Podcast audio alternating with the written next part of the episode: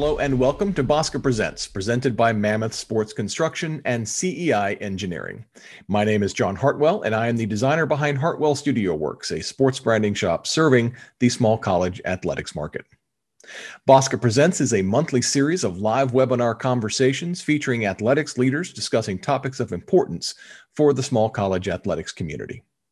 Our topic today is strategic approaches to adding sports with a panel of three athletic directors from around small college athletics Ryan Irwin from East Texas Baptist University, Francis Reidy from St. Leo University, and Aaron Segraves from Cornerstone University. Because of a technical difficulty, this video is joining the presentation in progress as our guests answer a question about the specific factors they take into consideration when contemplating whether or not to add a sport. Start that program.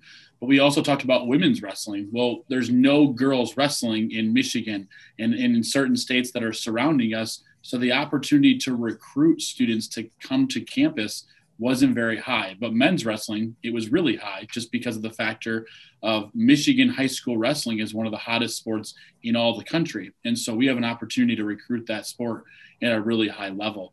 So those are the two of the biggest ones. But it, again, it also it always goes back to us on our campus. How do we want to further the vision and purpose, and ultimately the mission of our school?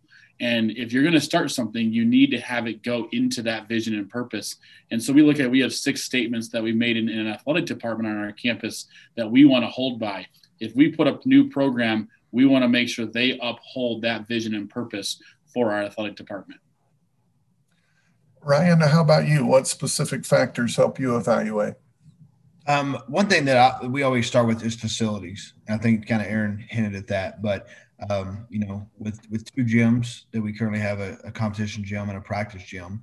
Um, there's other sports that we've considered, like a wrestling, um, but you know, we're already maxed out on on gym usage, and so getting creative with um, all of our teams that use those facilities as well as kinesiology and then you throw in intramurals, uh, the gym space becomes an issue. And so sometimes we have to get creative. Um, you know, like our track and field team are, are using a local high school track uh, for that. We're more of a distance program anyway, so it's not a huge factor. But facilities is something we always look at. And I would say, kind of agree with Aaron originally, recruiting. Can we recruit that type of student, that sport to our area? Um, but we've kind of thrown ourselves a curveball in the last couple years. We added ice hockey in East Texas. Um, and so we partner over in Shreveport, Louisiana, about 30 minutes away with a hockey rink. Um, and so, you know, this past fall, we had 36 hockey players, uh, 10 from Canada, one from Sweden, one from Hong Kong. Uh, and so just really kind of widen our, our net there. And, and the hockey world is, is pretty tight knit. So it spread pretty fast that we had a, an ice hockey team in, in East Texas. And, um, you know, we're, we're turning players away and, and competing at a high level. And so that's really helped um, and just being different. I mean, there's not many teams in the state of Texas that have ice hockey. Um, now, it is considered club, but all of our club sports participate are, are under the umbrella of athletics. Uh, we treat them just like our NCAA student athletes with study hall, with eligibility requirements, uh, with drug testing. And so um, that's really played a big part for us is that just kind of getting it out there and, and doing it right and having the support from the university is huge from a facility uh, to an operating budget to coaching staff and, and salaries. Fran, how about you? Uh, even though St. Leo is in Florida, excuse me, we uh, we've always recruited the Northeast, and so lacrosse, which was our one of our more recent, I guess, ten years ago, if you want to call that recent, but um, we really felt like, um, from a business standpoint, from a market standpoint, uh, we would be first. We would get into the market first. We'd get ahead of everybody else. We felt that the sport was definitely headed to Florida. Um, and so we started it and we did. We, we won right out of the gate. We waited on the women's side, uh, and two of our competitors, Rollins and Florida Southern, started it, and we haven't been able to catch them, uh, you know, ever since they did that. But it was really a Northeast sport. Would they come to Florida and play it? Florida was just starting lacrosse, um, but there is no shortage um, of student athletes that want to come and uh, play lacrosse uh, in the state of Florida. I, I certainly agree with, with Ryan on the facility part. We added acrobatics and tumbling. So the other thing you have to figure out is um, so good for acrobatics and tumbling in that it's not uh, offered in a lot of places.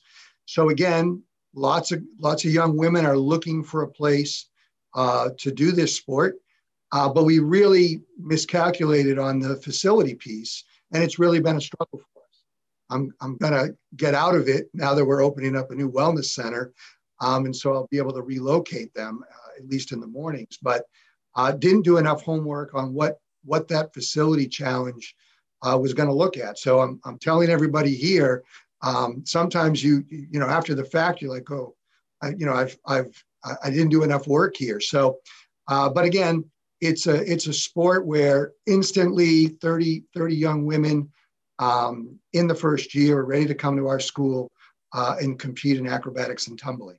And then the last one we added recently was uh, beach volleyball, a natural for Florida. We had a perfect uh, piece of property for it.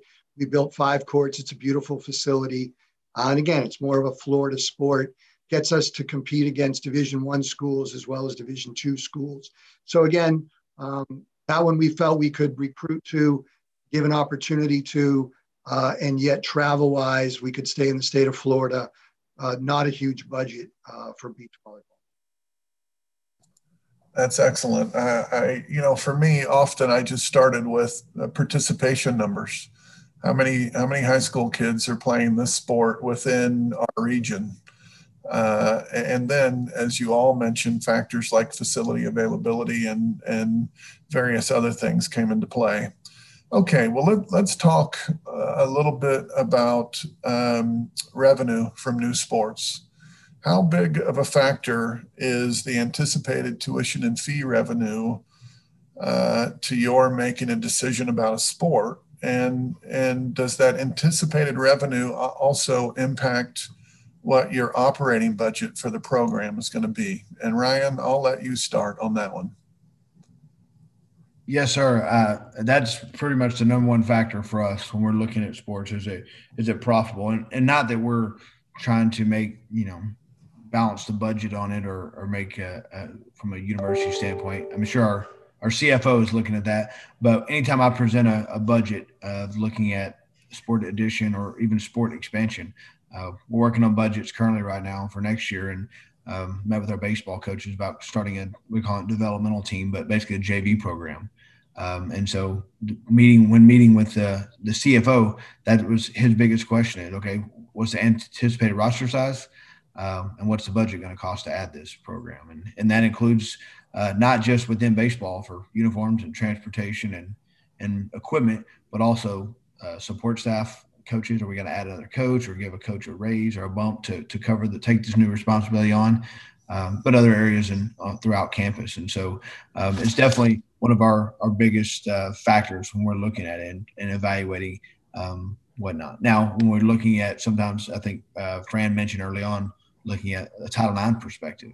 Um, sometimes we you know, we'll add a women's sport because we have we do have football. So the 150 football players, we've got to add several women's sports to uh, to kind of balance that out. And so in those situations, we're not so worried about uh, dollars. It's more of, of numbers to to get that back into uh, compliance with with Title IX. And so the revenue is a, is an area. Uh, like I said, we've been our enrollment's gone up 25 percent in just over five years. And so um, our university admission staff and other folks on campus want to see that trajectory continue to go up and, and get over the 2,000 to 2,500 total students um, here here on campus. And so that is definitely a, a large factor in what we do. Without and without athletic scholarships, it's actually easier being Division three. Um, we're not having to factor in scholarships like we were at, when I was at Dallas Baptist or, or Rogers State, both Division two schools. Fran, how about you? How important is the the revenue impact of a new sport? Uh, it's it's really important, and I think the thing you know I know this group is looking for what have we what have we learned. So as Ryan said, it's pretty simple. The the calculations are pretty straightforward, right? We're going to have 30 athletes. They're going to generate uh, this much uh, tuition. Um, our school doesn't like to count the fees, but we know they they do make a lot of money off of the fees. Um, but the bean counters don't necessarily want to want to let you count that when you're trying to do that calculation.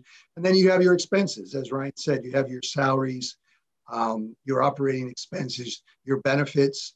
Um, those, you know, those things are are really really important. I think the thing that you have to guard against as you try to sell this, or if you are asked to add a sport, is you do need to educate your admissions people, which you probably already do. But you know, ri- uh, rosters are finite numbers, and sometimes they think you can just add another three, another four uh, people onto those rosters, um, and just think that this is going to continue to grow. And so you, you have to make sure that they know that at some point, and, and especially early on, you might you might add 20 people in year number one and but at some point it's gonna it's gonna stop growing or you just can't sustain it um, or they're not going to give you more money to do it which means you're trying to dress or travel you know more people with the same amount of money. So again things that we learned was you know the admissions office just sees you know a head count go up but we're trying to win or we're trying to make sure that there's a quality experience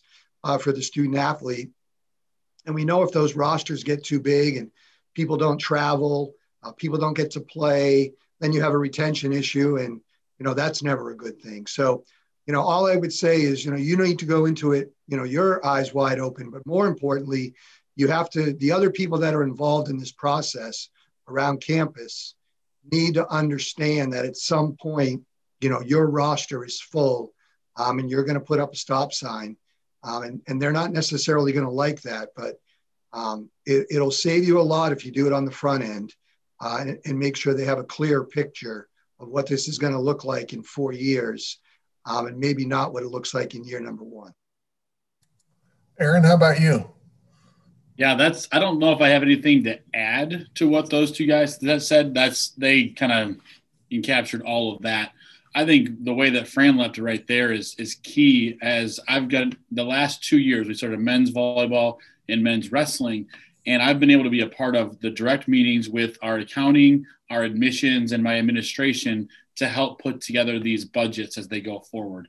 And he hit on it there because they think that the number is going to continually increase in roster size when that's just not the reality. And so we've been able at Cornerstone to build out a one, three, and five year projection of that roster and really take our time in I'm not being asked to say, hey, you have to add 25 new men's wrestlers next fall.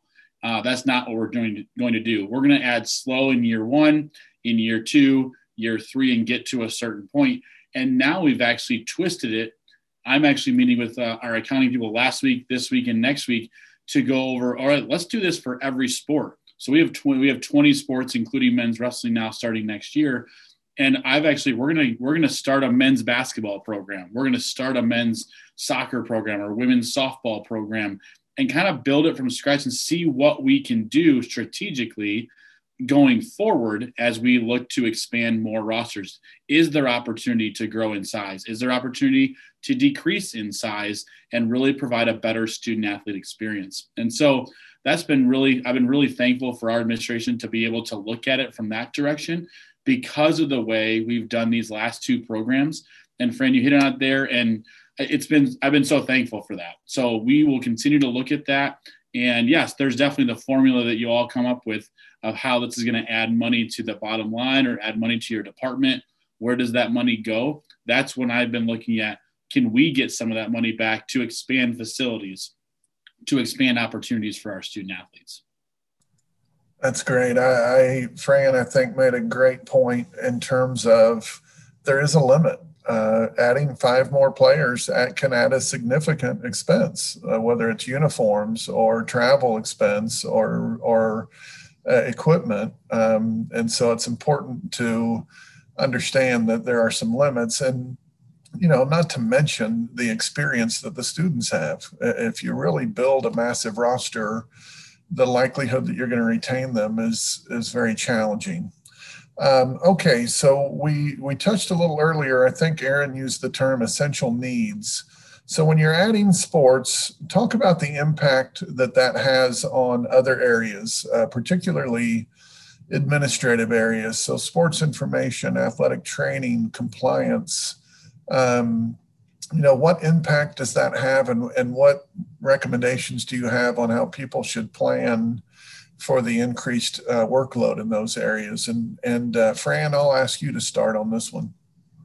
Yeah so it goes back to that calculation that you're trying to make from the beginning to say not only is it going to you know i need this operating budget and i need this this travel budget and i need this staffing uh, for the for the coaches, but how is it going to impact the the rest of the department? For those of us in the NCAA, we had the Arrington case, uh, which meant you know we now have to have athletic trainers at certain practices. There's no hey, we'd like them to be you know riding around on a golf cart. No, they they have to be there. And so again, it's making sure that you know you educate um, the the lawyer on your campus um, to make sure that you don't leave yourself uh, exposed from a risk management standpoint. But we were we were fortunate.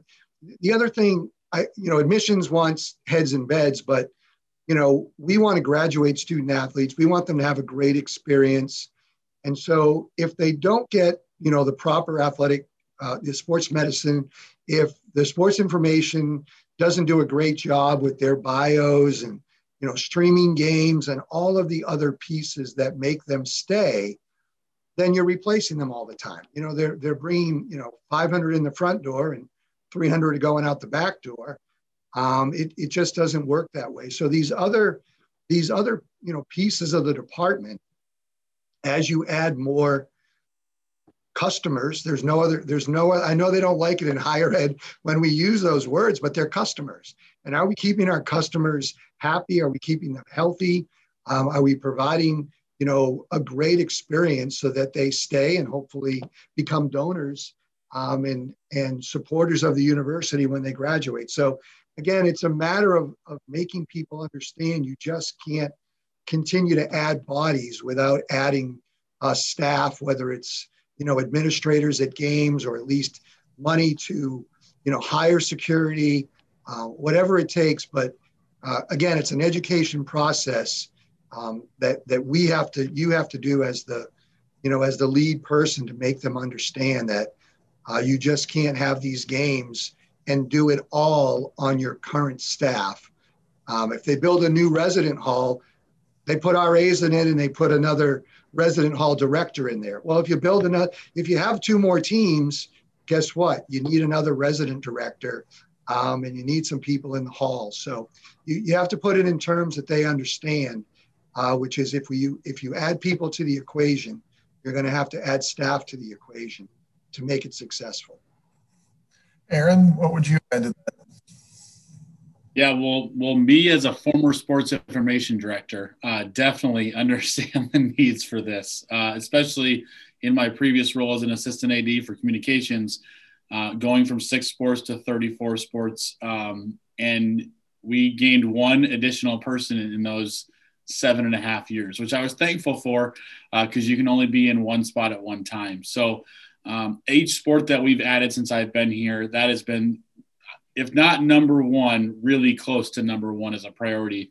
Sports information and athletic training, as well as facilities. I think that's the other one because as even as you uh, we learned that you know as you start new sports you may need new facilities who's going to run that facility who's going to take care of that facility um, you're going to rent out that facility when your teams aren't using it for rental opportunities and revenue. Um, so I think those are the three biggest areas: sports information, training, and facility management. And we've been really fortunate to we've added um, now two graduate assistants in those areas over the last two years, um, now three years, and that has been a huge help to us because, as you all know, graduate assistants they're they just want to work, they just want to get some experience, they just want to help out wherever they're needed. Um, but now we're also looking at how addition of sports affects the overall campus structure, kind of like what Fran said with the with the dorms. When they build a new dorm, you're going to need that extra space. Well, if you add if you had a football team, for example, that's 120, 150. I've I've heard upwards of 200 people for a football roster, and that's going to add in students in a classroom. So, is it more faculty? Is it more programming? Is it uh, more dining common space? There's so many different things that factor into it with the number uh, that you look at for a specific athletic program. When you start a golf team or a, a tennis team, yeah, that number is definitely not going to be nearly as high. But we're looking at men's wrestling of having, you know, 30 to 40 young men here on our campus over the next few years. That's going to not only add to our department, but it's going to add to the rest of college campus. So those factors have to weigh into it. My priority just in athletics has to be those athletic training, sports information, and facilities. Okay. And Ryan, what would you add to this conversation? Well, very similar to both these guys, but um, you know, compliance plays a factor too. Uh, when we got to ETBU, there were just over 250 athletes. Now we have over 600. Uh, so that first part of the year, our compliance staff, uh, you know, is really bogged down, and so trying to have support for for them to be able to get through that. And then when we really look at adding sports, another consideration that we look at is what's what semester, what season do they compete in? Um, because then is that going to further stretch our SID staff, our athletic training staff, and so um, you know, golf is is somewhat easy. That we had they, we did not have that at ETB before I got here. Like you said, a small number, uh, kind of take care of themselves with athletic training and and uh, sports information to you know the Monday Tuesday tournaments, which are usually slower times. So uh, that was a consideration for us as well as what, when they'll be competing, when they'll be practicing, um, and do we have coverage, especially with the ATs and and sports information. And then outside athletics, I know I can probably say, being being honest, um, wasn't really a concern of mine previously.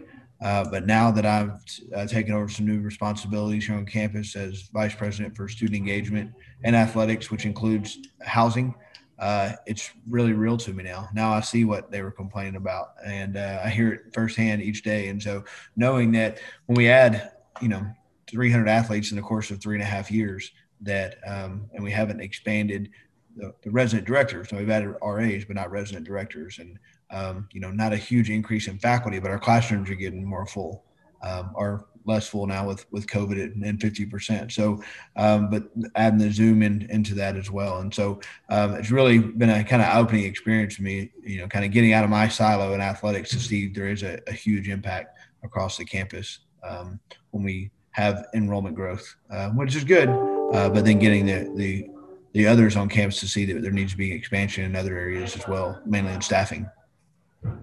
Well, I, isn't that interesting that Fran used the the housing analogy, and he wouldn't have to do that with you because uh, you're in charge of that as well as athletics. Um, I will say, in my case, a primary thing that we got out of the expansion of athletics was a full time compliance person. Um, and and it, and the way that it happened really was not the athletic director asking for it because, as we all know, just when athletics asks, we rarely get anything. But the way it happened was our registrar pretty much demanded it and said, we, we've got to have somebody. So I think that's great stuff. Um, I want to I want to switch gears here a little bit, um, and I want to talk about a coach.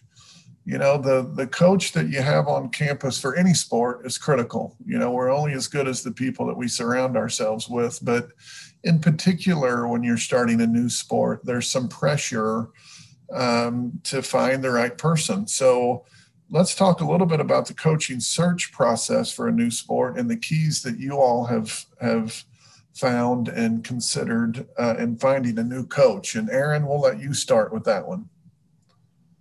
Yeah, thanks, Jim. I, I, we just named our new wrestling coach, so that was uh, this is pretty the pretty fresh in my mind. I, will be honest, we've added two new coaches and an, an, assistant AD in the last two months, so I'm interviewed out at this point. I don't know if I can do any more uh, anytime soon. Uh, but really, the first step for me when I when I either have an opportunity to hire a new coach or even starting a new program is what are my connections uh, in the athletic world? And just thankful for people that are on this call. Uh, i reached out to a lot of you guys that are on this call. I was like hey we're starting this program. Where did you start? Is it somebody in your state? Is there somebody you recommend? Is there you know is there just that little bit of a network? And so i think the um, the opportunity that we have to build relationships in this regard is a huge help. Uh, then I've got a great relationship with the with the high school ads in the Grand Rapids area in the Michigan state of Michigan uh, that I reach out to them too uh, and just see what the opportunity might be there um, to, to expand that coaching search. And obviously, when you post a job, you're going to get plenty of interview or plenty of resumes through email, whether it's you know just email or on the actual job application. Certain sports are different. I feel like when you do a basketball search, you get about 400 emails. When you do another search, you get everybody that applies online, right? Um, so it's a little bit different in that regard, but ultimately, for me, it's about the building of relationship. How can I use the relationships that I've got with other administrators, with either high school, college, um, club directors, things like that? I want to build as big of a pool as I can to start with. And then again, Cornerstone is unique. You know, our our our college wants is a Christ-centered university that we want that to be a main aspect when we hire a coach. So there's a lot of coaches that are just eliminated from that regard, from the application standpoint, um, and that usually narrows our our, our window down in, a big way. So uh, the biggest thing for me is relationships. How do we build those with those candidates and get to know them on a personal level, more importantly than the X's and O's level. And as I did the men's wrestling search, I was skeptical at first. I didn't really know a whole lot about the sport of wrestling, to be honest, but I was blown away by the candidates that we got. Um, only not only from within Michigan, but outside of Michigan and from the East Coast. And we hired ours from the state of Virginia. And and so I just was so thankful for that opportunity that we had to get to know so many different individuals. Okay, Ryan, I'm going to ask you to, to answer the same question, but I'm going to add one twist, which is, uh, and Fran, I want you to consider this as well. Do you give any consideration to, to, a, to hiring a coach who has started another program? So, Ryan, will you add to this uh, conversation about coaches? Yeah, I think for for adding sports, once you've you know made the got the decision, got the approval, um, from the administration, you know, it's kind of on you as an athletic director, as an administrator, uh, that you it was your idea or your your thought process and your plan to adding sports. The next most important decision is the coach because they've got to then go, especially if you're adding for an enrollment reason. Um, they've got to go find the student athletes. Now, of course, down the road, you want them to be competitive and, and win, I would assume. Um, but early on, they've got to be able to fill a team in usually a short amount of time and not an ideal time frame. Um, so I think that that's huge. Is someone that you uh, have full confidence in that's going to just take uh, the ball and go with it, and not have you you know micromanage or continue to push them. Someone that's going to go find, fill a roster in a year, and then maybe that's a roster full of freshmen. Uh, maybe that's a roster of you know a mix of that. But I, I think that's usually for me the most pressure uh, when getting I can get it approved. I can show the uh, financial impact of the university and the enrollment growth. Um, but then finding someone to go do it and uh, you know I've done I hired some that did a really good job and made me look great, and others that I had to really push them, and I was doing way more recruiting than I wanted to for a sport I had really no knowledge of, um, and so having that is there, and, and really getting them ingrained in the process because if they've had experience coaching before or uh, coaching for sure, but um, adding a sport that's definitely a plus. Um, many times when we add new sports, we don't get many people that want to come do it over again. Maybe uh, for a variety of reasons that is, but uh, they've already done it once. They built it, but I think I've talked to those people that have added it and kind of told them that you know they've given us the horror stories of what they would do differently, and I think that's uh, good information to have when you have a new a new staff member coming in, especially with the, the new sport. Okay, and Fran, how about you? Well, listen, doing coaching searches in Florida is never a challenge, uh, except you have to figure out who's trying to retire um, and, and who really wants to coach. So, uh, and, and, I'm going to make Ryan mad here, but but typically, when uh, when we've started programs, uh, we've gone after successful Division three coaches uh, who are five to six to seven years in, who have already proven uh, that they can build. Right. Whenever I hire a coach I, I ask myself, can this person do what it is that I'm asking them to do? They have a proven track record of doing exactly what I'm hiring them to do. So I early in my career, I hired division one people uh, who had never been a head coach and I got burned every time.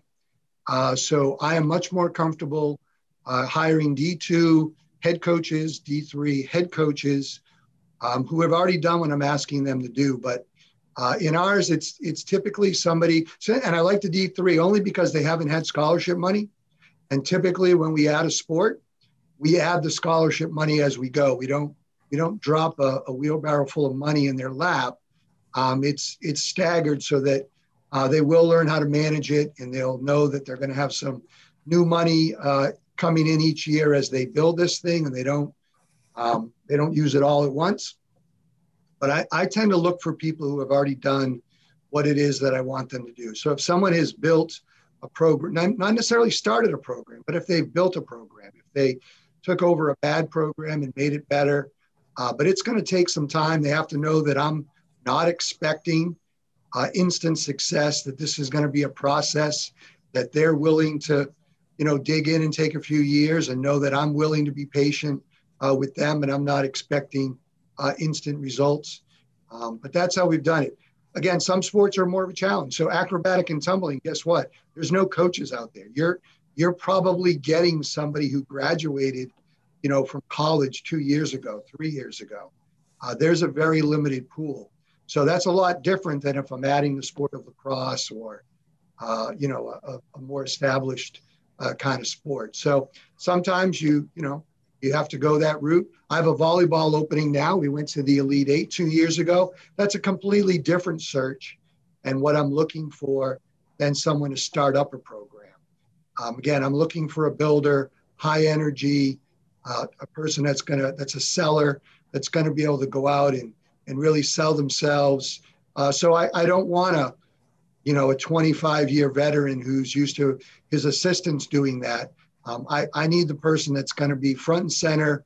Um, it's going to be the, you know, the program, uh, the brand, um, and that's what I try to do when we when we start a new sport. That's great.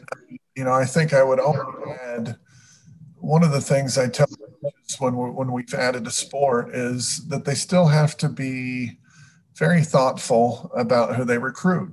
Uh, sometimes there's this pressure to I've got to have 25, I've got to have 35, and you take chances or you allow some people onto your team that eventually end up burning you because because you weren't thoughtful and you didn't really you weren't contemplating the character of the individual so much as you were just trying to hit a number. Um, okay, well, we've got about 12 or 15 minutes left, and we already have several questions. So what we're going to do now is uh, to make sure this is worthwhile for the people who are participating. Is we're going to we're going to switch over to the questions that we've uh, received. And John Hartwell, I think you have one to begin with. I do. Uh, so the question here is: As institutions transition for an online delivery, how much was adding a sport a driver to enhance the on-campus life and engagement? Did it help your on campus non athletic enrollment grow? And I'll throw Aaron? that out to whoever wants to take it first. I'm sorry, Aaron. Okay. Aaron, you want to try that?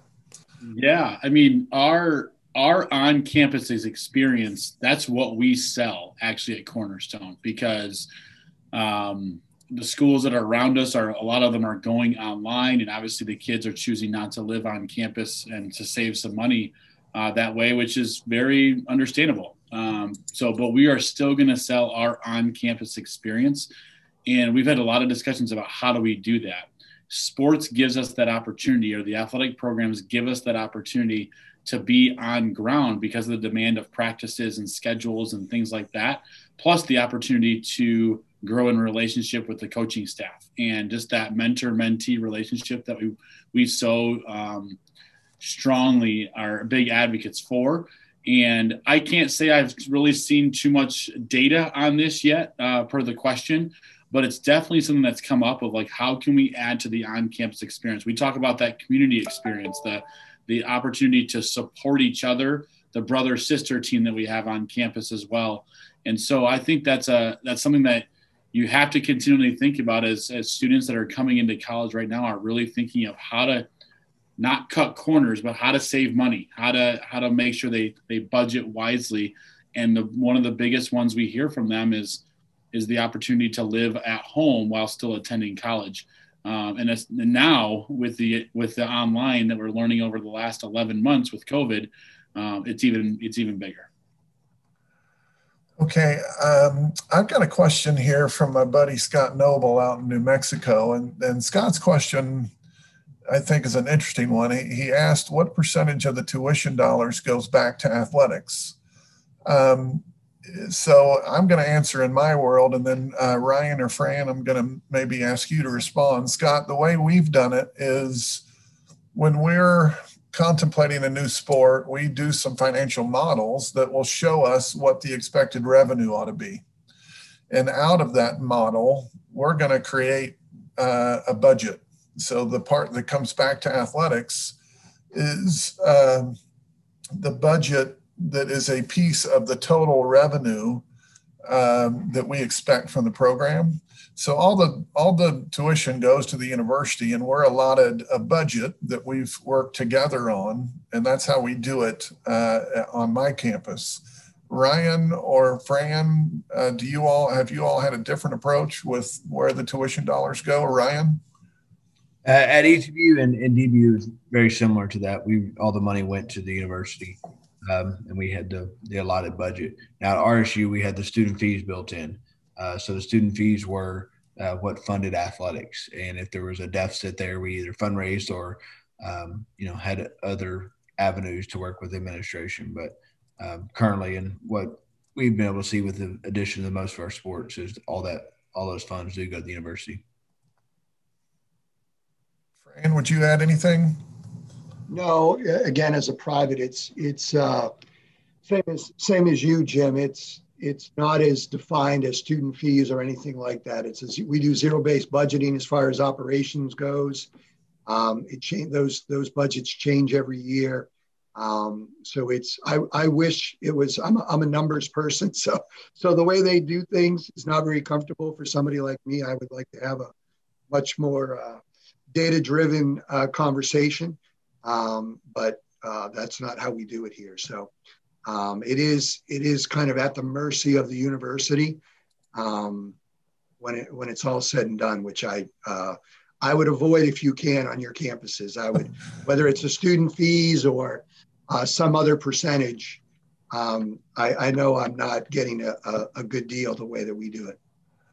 I'm going to be honest and tell you we've had we've had better luck getting appropriate budgets for new sports than we have for providing the budgets for our sports that have been here for a while. Uh, John Hartwell, you have another question. Yes. So uh, this is going to be from Corey Bray. Uh, for those who added a club sport, how did you conduct the search for the head coach compared to how you normally conduct a search for the head coach of an NCAA sport? Uh, he's specifically interested in how to cultivate a good candidate pool. Okay, Ryan, you mentioned club hockey. Why don't you take a first stab at that one? Well, with hockey, we had a, a relationship with the, the Shreveport Mudbugs, which is a junior uh, level team there in Shreveport. Um, and one of their former players had uh, volunteered with the team for a few years.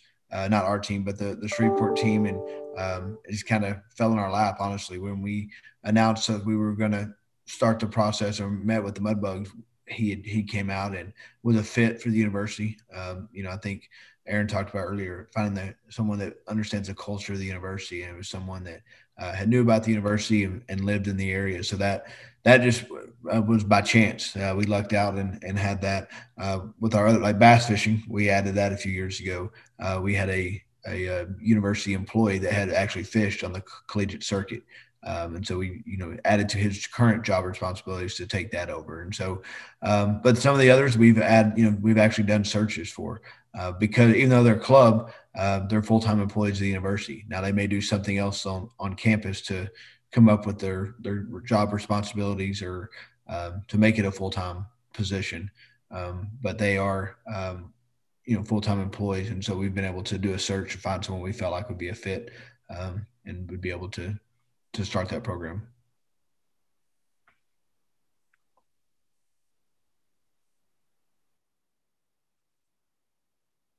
Jim, you're on mute. Fran or Aaron, anything to add on that? Um, I, I, would add only uh, uh, great that, that Ryan has the full time position for the for the club coach. I would, uh, in my particular situation, I draw a circle of 35 miles from campus because um, it would be a part time role. And the only other thing I would tell you is if you do that, um, and then you have aspirations. So we we when we did lacrosse, we took it from club to um, a varsity sport. And when the club coach didn't get the job um, as the as the full time, you know, NCAA Division two coach, there were there were some hard feelings there. So uh, be careful if the club sport is going to remain club. But I would just say, um, if this person has aspirations of it becoming a varsity sport, uh, make sure you have conversations early on as to what you know that might look like um, if they're just you know the person that's local and has some knowledge but you know isn't going to be that person if you ever do elevate that sport. I would just tell you to be careful because uh, they're typically great community people, and um, you don't need that person on the on the wrong side of you in the community uh, if you can avoid it. Uh, I have uh, one final question. I think we have time for it. Um, and the question is, where does this decision or this idea originate? Does it originate in athletics? Does it originate from the university administration? Does it initiate from the board of trustees? And I'm going to uh, at least tell you in my case, um, uh, as I mentioned, initially the idea of growing enrollment was a university administration conversation. Uh, I responded that I thought athletics could contribute to that. I will say that over the years, uh, I've either had a trustee or some administrator on campus mention you should do this or you should do that. They didn't mention it in a way like like demanding that we do it. Um, and I'll say with cheerleading in particular, um, that was an idea that originated outside of athletics. But uh, we'll go around the horn on this. Aaron, in your case, as you all have added new sports, has that been driven by athletics uh, or outside of the department? Uh, nothing driven by athletics. Uh, I'll be very honest. Um, like the initial conversation. Um, when my president and I sat down and met about different opportunities, he had asked me, "Hey, if you were going to start a sport, what would you want?" And my my number one was men's volleyball because we had 10 women's sports and eight male sports at the time. So the opportunity to go with a male sport needed to be the next one. And men's volleyball with because we already had all those opportunities. We had the gym, we had the nets, we had the volleyballs. I mean, I know they're different in men's volleyball, but we had almost everything to start that. So that seemed to be the easiest one. Uh, but in my in the last seven years, and even the last ten years at Cornerstone, donor um, donations and a specific donor has been the main driver for our sports. So baseball, if you know anything about Cornerstone baseball, if you Google Cornerstone baseball field, it looks like a minor league baseball stadium, which I'm very thankful for. Uh, it gets a lot of publication out there, and I'm very um, we're very blessed to have that that was very donor driven. It was a, a, relationship with our president that wanted to have his grandson or grandsons have an opportunity to go to Cornerstone to play baseball. We didn't have a baseball program, but we needed a stadium, and that there's what we got out of it. Tennis was the same way, and men's wrestling was the same way on our campus, where we have relationships with different people in the community that wanted to see a specific sport. And thankfully, out of that, we've gotten some incredible facilities. Um, our men's wrestling facility, our wrestling center, that will eventually probably grow into a women's wrestling program as well. Um, it's all donor driven. And so we have a brand new wrestling center starting construction here next week. And we're super excited about that. But those were the main drivers for us. Admissions and enrollment, definitely a piece of that of how could we add 10 to 15 students. But I'm looking at how could we expand our current programs our track and field program five years ago only had 55 kids in it. That's an easy program to add 20, 30, 40 kids potentially, depending on our facility structure. Okay, Fran, how about you? Uh, so mine usually came from the administration. I, I think more important of where it starts, it's who's there around the table at the end. Um, because if if everyone that's involved is not there, uh, you're not going to be successful. Um, my my other recommendation would be um, that you that you under promise and over deliver. Um, you you have to be careful. There there's going to be expectations, um, and you don't want to make a bad deal. If it's a bad deal, you need to tell them it's a it's a bad idea, and that's not easy sometimes. But um, you're the expert uh, on the sports and so not not every not every good idea um, can work. And so uh, if it if it ends up after you've done all your research and you've called up you know other people in in the business and it's not a good idea you need to you need to tell them that. Otherwise undoing it is very difficult um, and and uh, not good for your student athletes so uh, but but at the end uh, it might start with one person might start with a with a donor but my recommendation is everybody needs to be at the table um, and everyone has to be in agreement as to how this is going to be done. Um, or it, it's going to end up being um, not a not a good outcome. I agree. And Ryan, how about your perspective? You know, we've we've started a number of sports, and it seems like everyone's a little different, from student interest to um, an, a, a, community member that reached out that needed a job about starting a dance team, um, and you know, having those conversations uh, from a donor, uh, from board members, uh, a little bit of of everything. So, um, and kind of to piggyback what what Fran mentioned there, you know, under promise over deliver. Um, the big area I always say when looking at sports is give yourself plenty of time. Don't make a decision in April to start in August to recruit a team of 15, 20. Uh, you can never have too much time. I remember we added men's basketball at DBU.